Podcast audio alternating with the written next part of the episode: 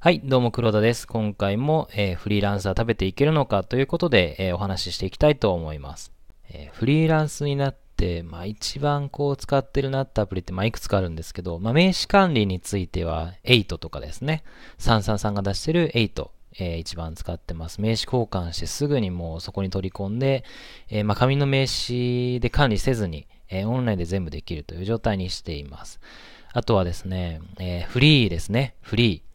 あの、まあ、領収書だったりとかもそこに取り込んでますし、えークレジットカードとか口座も全部それに連携していて、あの、まあ、すべてのお金のやり取りについてはフリーを、えーベースにしているという状態になっています。で、あとですね、えーかなり重宝しているのが、イエンタというサービスですね。えーご存知の方もいるんじゃないでしょうか。あの、いわゆる、えービジネスの出会い系みたいな、えーアプリですね。以前から Weave という、えー、 LinkedIn ベースのサービスは昔からあったり、あとはですね、えーコーヒーミーティングみたいな形で、えーまあ、日本でも以前から近いサービスは、まああったはあったんですけど、あの、今回のこの Yenta については私かなり、えー使い込んでいますね。もうそのおかげで、えーっと、イエンタを作っている、えー会社の方からですね、あのエヴァンジェリストになってくれということで、初代エヴァンジェリストに選ばれたり、えーしているくらい使ってます。多分日本で一番使ってるんじゃないかなってぐらい使ってた時期もあります。もう一時期はですね、もうほんと毎日2、3人ぐらい、えーイエンタを経由して新しい、まあ、人に会っていて、で、その中からですね、一緒に仕事をするパートナーが、まあ、何人も、えー見つかっていたりとか、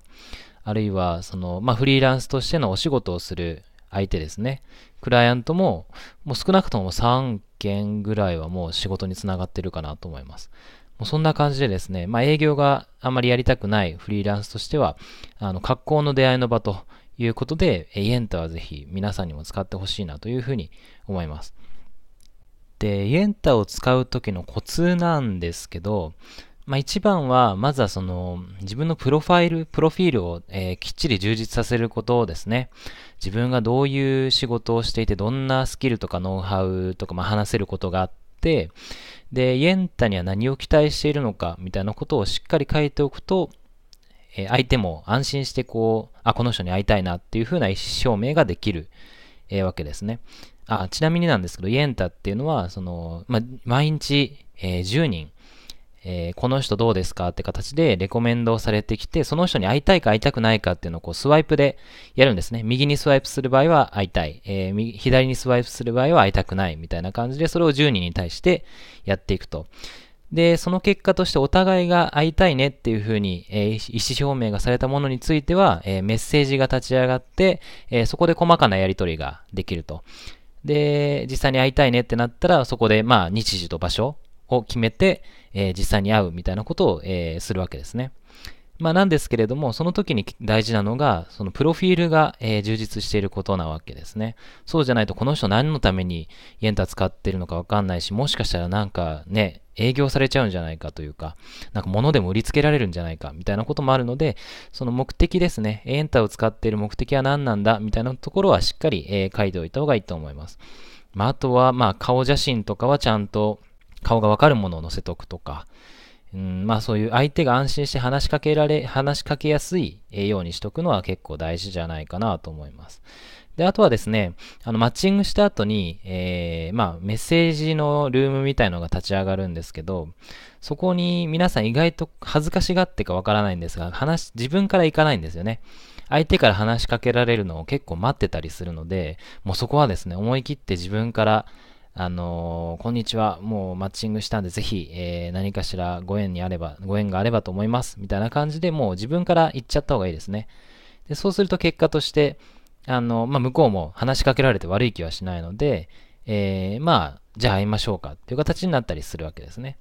まあ、ただ気をつけなきゃいけないのが、結構そのいきなり、じゃあすぐにでも会いましょうみたいな風にすると向こうも引いてしまうので、まあ、何度かやり取りをしてお互いにこういうことが話せるといいですねとか、こういう人が紹介できるかもしれませんねみたいな風になった段階で、えー会いましょうってした方が、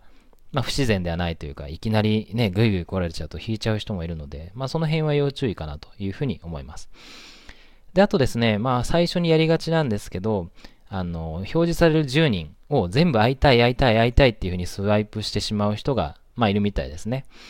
えー、まあ、なんですけれども、それをやらない方がいい理由があります。何かというと、イエンタの方で、そのスワイプした履歴を全部こう学習していくんですね。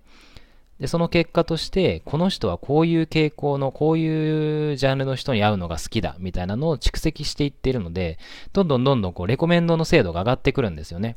あの、最近なんか私だと、あの、社長代表とか、えー、創業者とかっていう、また役員ですかね。そのあたりの人に会うことが、えー、多いので、あの、自然とイエンタで表示される人たちもみんな、その役員とか代表の、えー、レイヤーに、えー、偏ってきたなっていうのがあります。私としてはすごく、あの、精度が上がっていてありがたい話ですね。あの、そういうトップレイヤーの人と話をする方が、例えば案件につながりやすかったりするんですよね。もうその場で、あ、じゃあお願いしますみたいな形になることもよくあるので、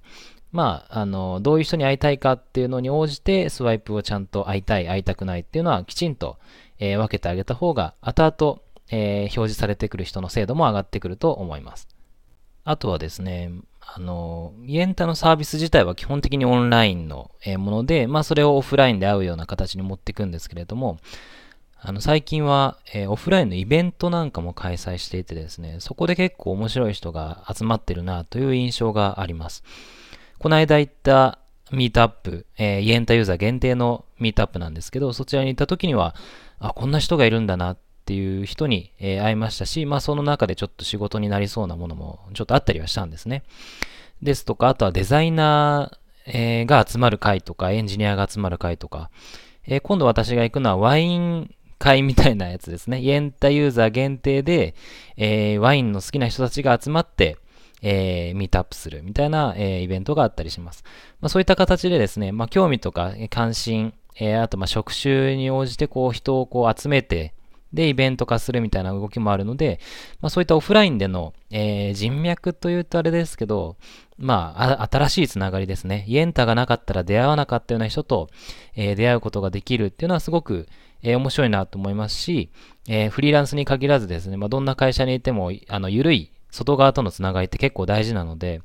まあ、そういうつながりを作っておける、えー、ツールとして、イエンタはぜひ、えー、活用していってほしいなというふうに、エヴァンジェリストとしても思いますし、まあ、エヴァンジェリストじゃなくても、これはすごくいいサービスだなというふうに思います。今後ね、えー、サービスとして成長していくことを、えー、祈ってますし、まあ、どんどん私としても使っていこうと思います。なので皆さんもね、えー、ぜひダウンロードしてイエンター使い倒してみてください。はい、えー、今日はお時間になったので、ここまでとしたいと思います。えー、それではまた。